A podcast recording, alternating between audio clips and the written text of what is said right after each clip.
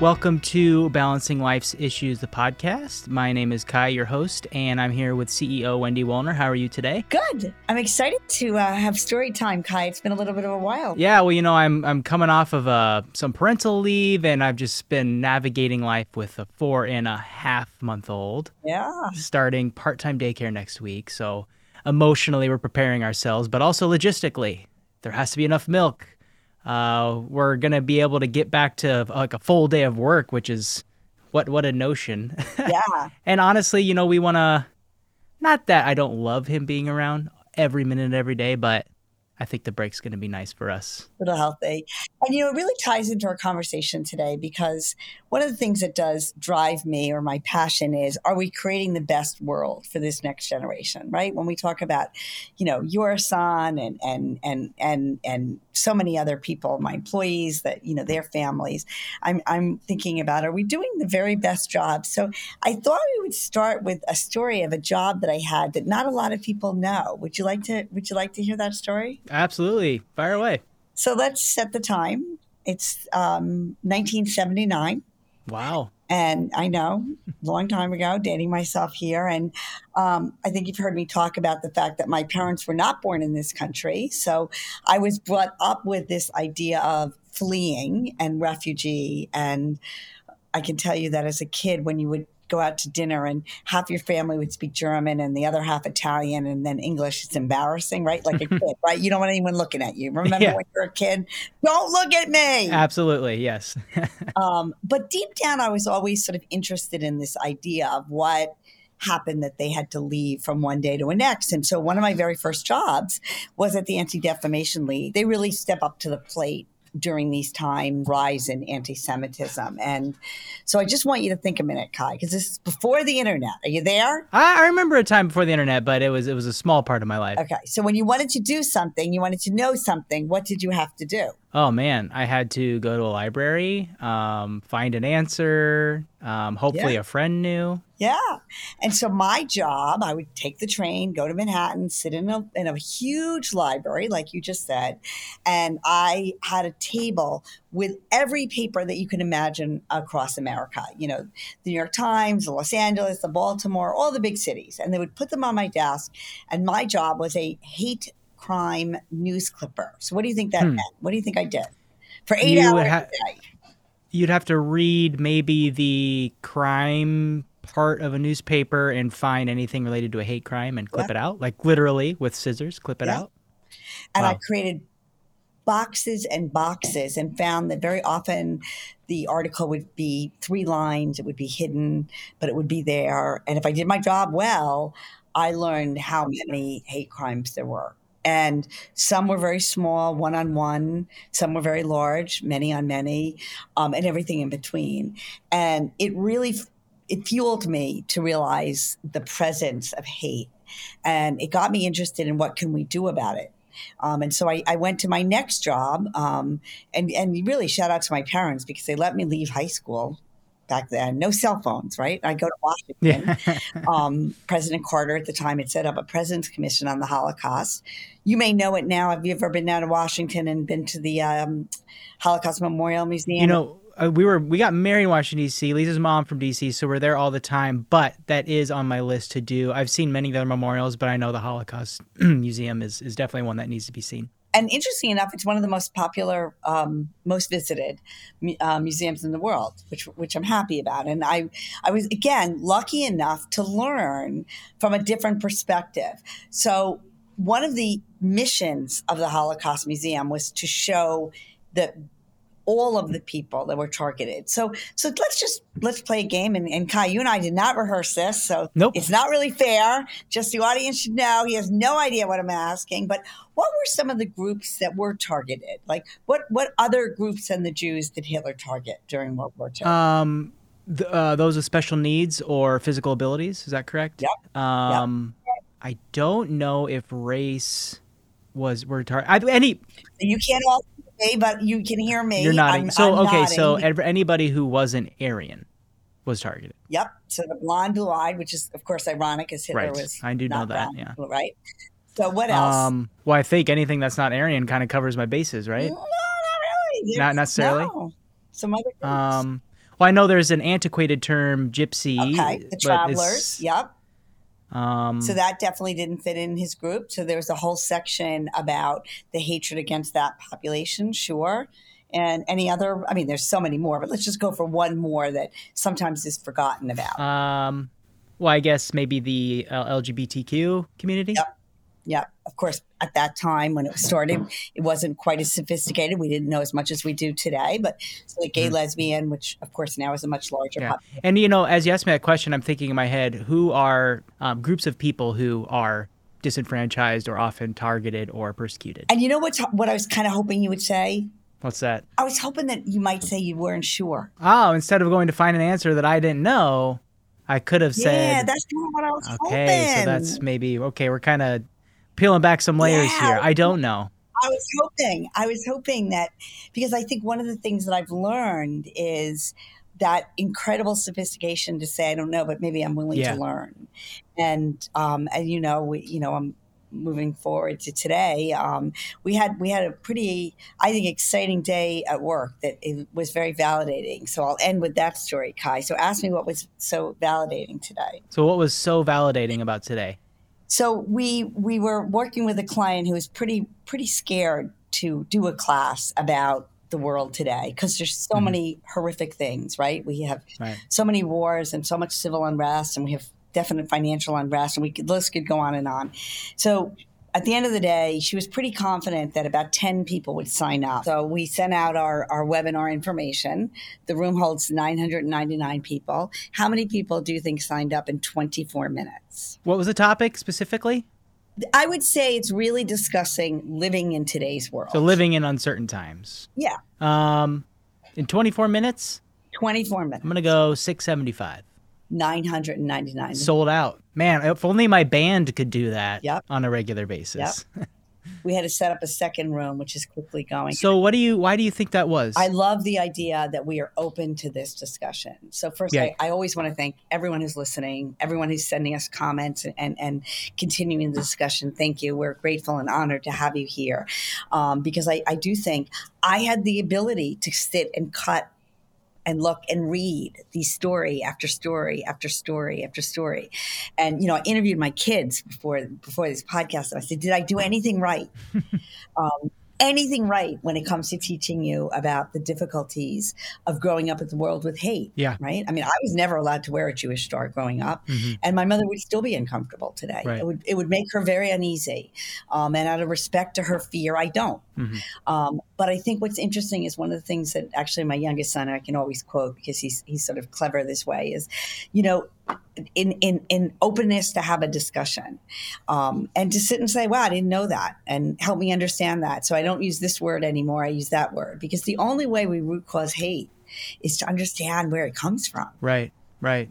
And it makes me think of you know this moment in time, right? How am I processing what's happening in the world, um, given what's going on in in U- Ukraine, given on what's going on in Israel and Palestine, and it, it, it I remark on the political injustice movements like Black Lives Matter, where I knew something massive was happening structurally, like to us as a society, and I I had to find the humility to Yeah.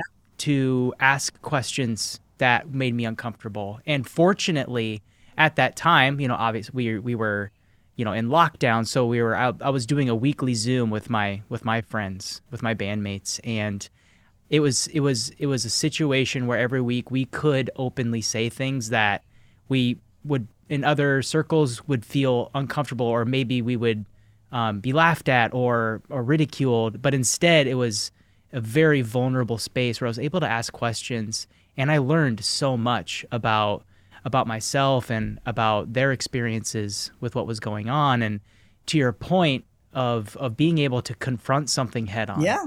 and and not shy away from from difficult conversations. Because so you sat in a library clipping articles.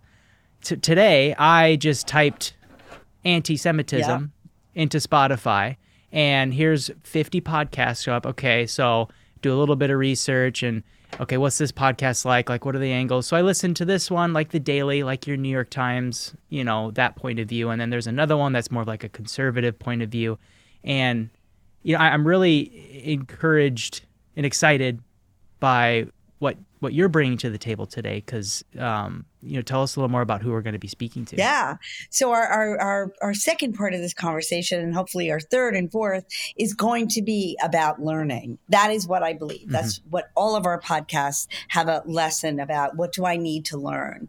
You know not all jews eat the same foods and dress the same and look the same and that's super confusing. And and i understand that. And and then when right. we tend to fall into the world of well i won't say anything and then we become ignorant and ignorance can become anti-semitism and and hatred, and it gets all mixed up.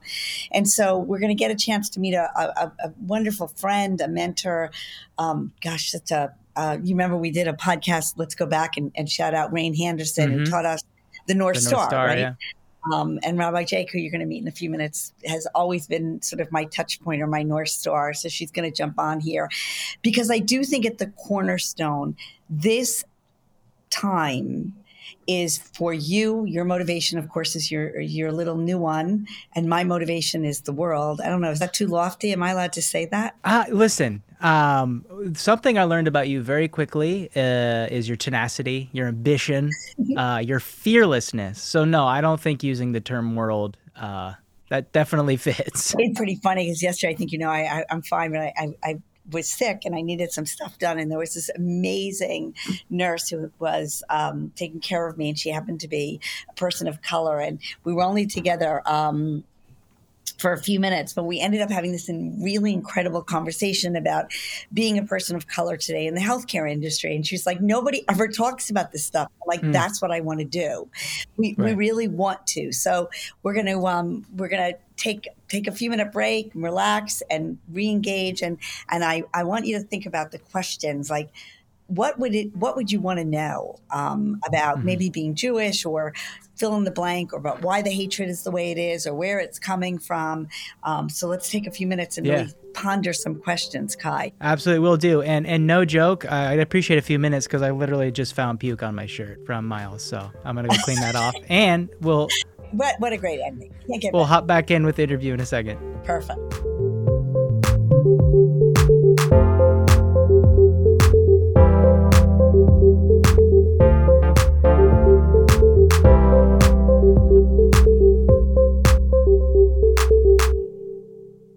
let me tell you about one of the things that I've learned about talking with people who aren't Jewish about anti-Semitism. It's it's a very misunderstood hatred and the best way, I think, to convey to people what it's about is to tell stories. So I'm going to tell you a couple of stories of anti Semitism from before I became Jewish and before I even knew enough to label what I heard as anti Semitic. So I grew up in a, in a Christian family um, German origin. And one of the uh, things that we always, a family joke we had was that my parents and grandparents were very uh, cheap.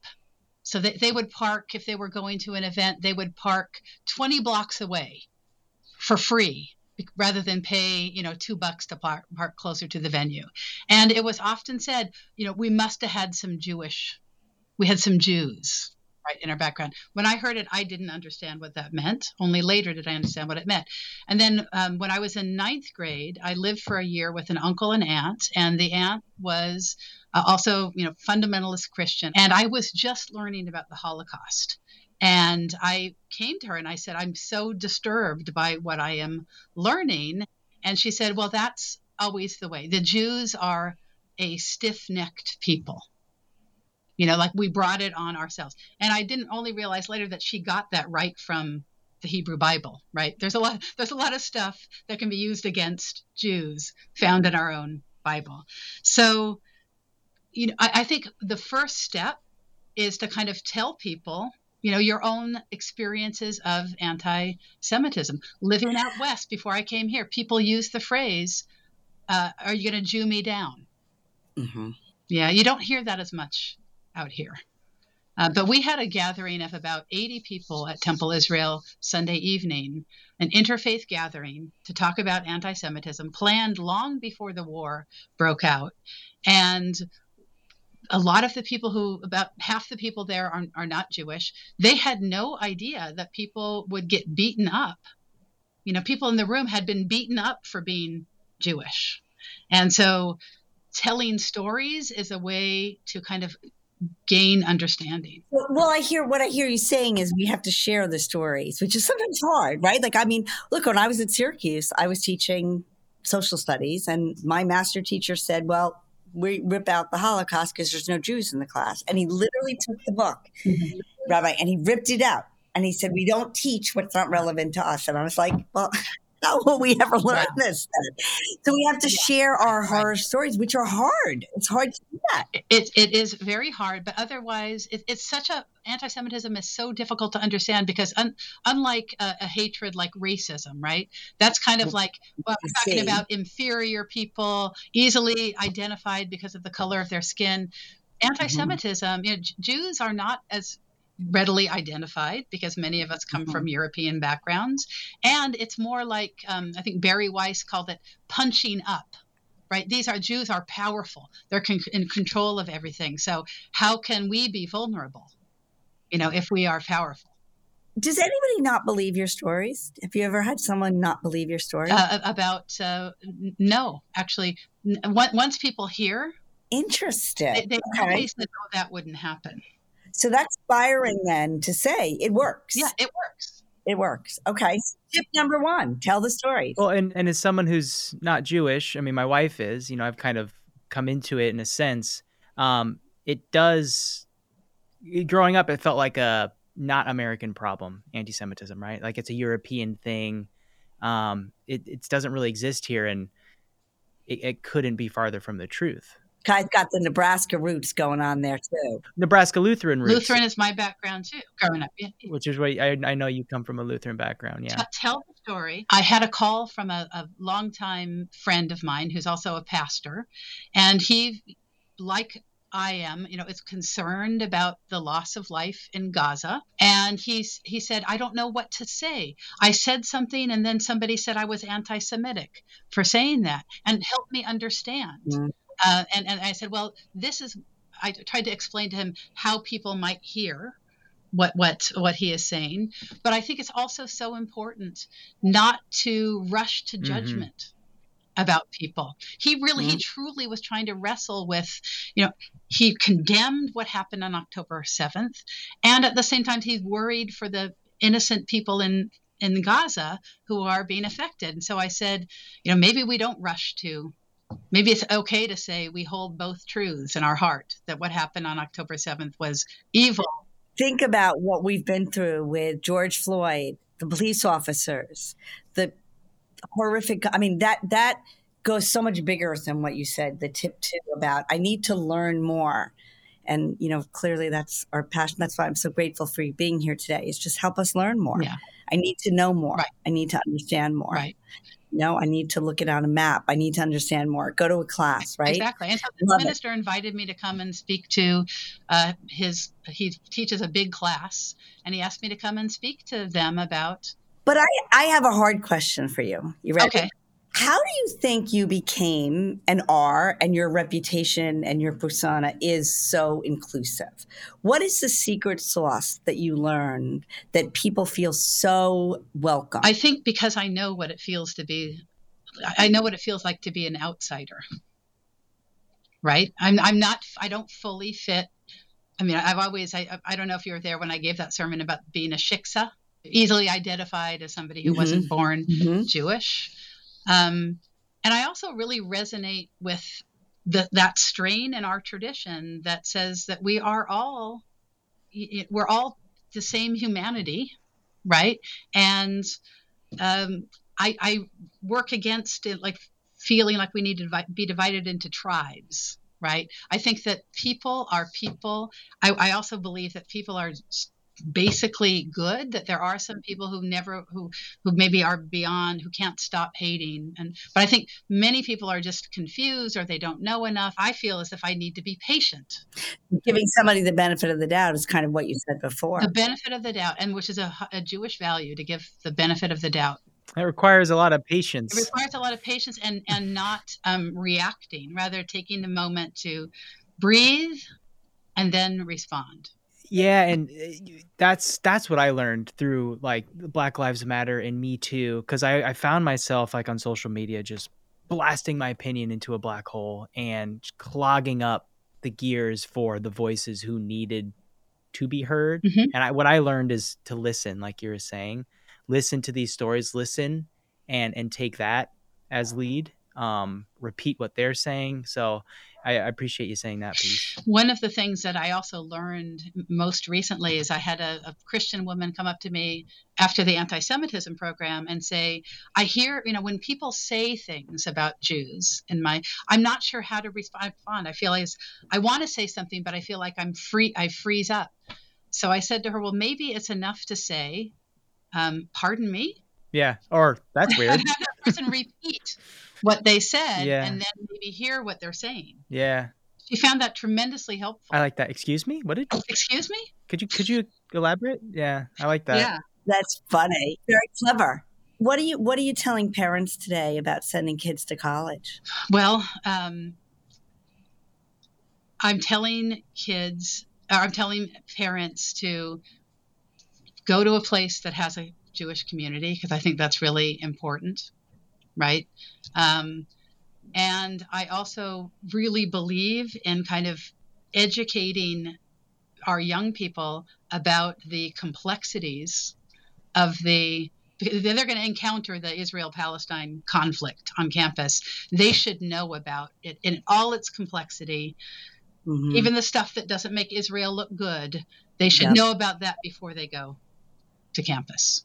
And you know that's what I do. I, I'm now teaching the high schoolers at uh, at Temple Israel. Like I, I have them all, but as you know, not everybody stays through through high school. So Right, and and and yeah, I think that's interesting. I mean, one of the things I know we talk about is advocacy for education. Mhm. Yeah, yeah. Our young people should know uh, all the messiness of this conflict, um, so that they don't hear about it for the first time on campus. Yeah, I think my kids were lucky in that way that they had grandparents that were refugees because they couldn't not know, Mhm. right? I mean, they sat at a dinner table with different languages. Mhm. So it was just they had no choice to say like, Mhm. why do you speak that word? You know, why did you come here? And yes, I think I think they were lucky, air quotes around that. So in, and my roots were avoiding conflict at all costs. Yeah, yeah. So you know, like you know, what one thing I wanted to ask about is which I, I either the the rhetoric or how anti-Semitism gets talked about a lot is like to be anti-Israeli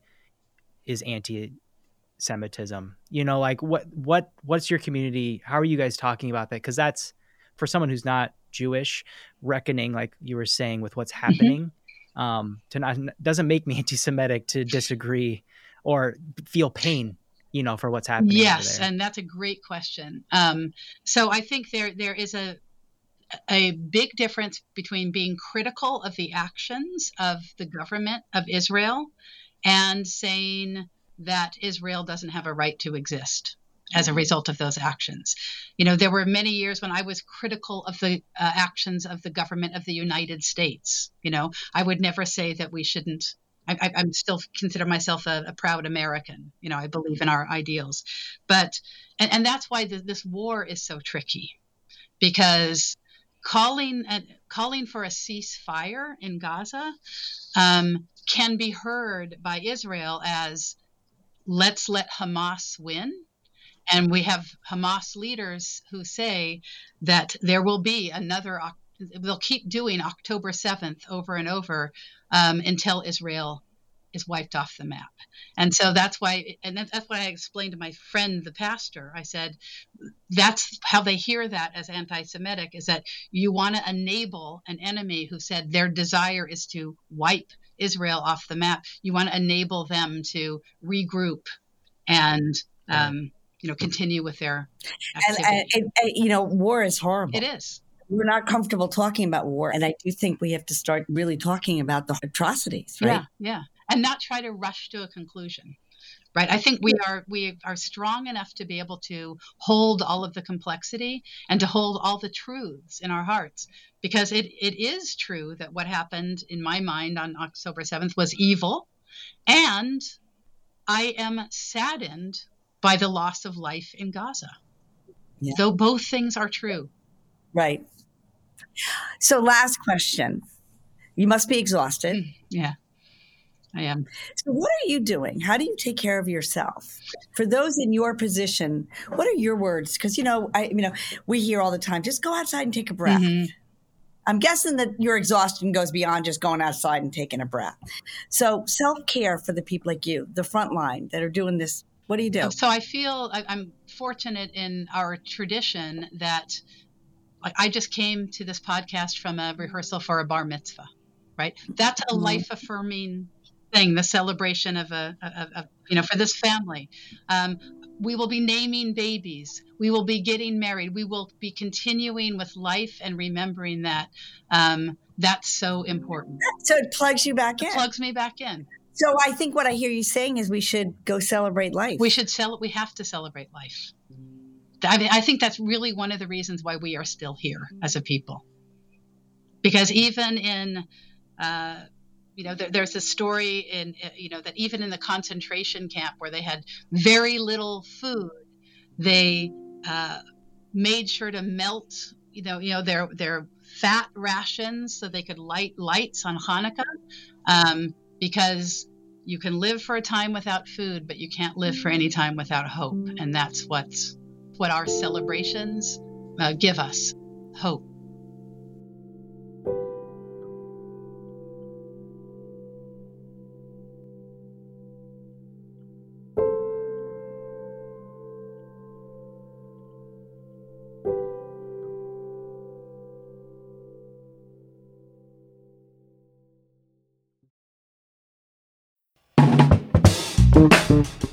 This has been a production of Balancing Life's Issues with your hosts, Kai Sorensen and Wendy Wallner. Produced by me, Kai. Rate, leave a review, and subscribe to the podcast wherever you listen so you can get brand new episodes as they drop. Got an idea for the show? Email me, kai at balancinglifesissues.com. Anything to add, Miles?